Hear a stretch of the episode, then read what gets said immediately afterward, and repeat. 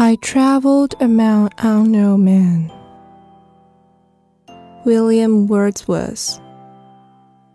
I traveled among unknown men in lands beyond the sea, nor England did I know till then what love I bore to thee. 'Tis past that melancholy dream nor will I quit thy shore a second time, for still I seem to love thee more and more.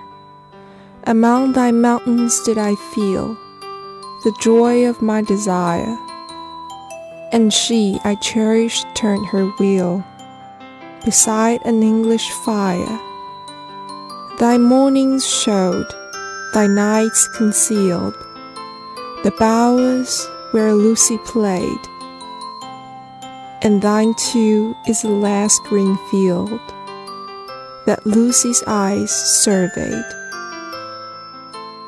本诗朗读者金汕汕摘自东南大学出版社《丝织的帐篷：英语经典诗歌选译》一书。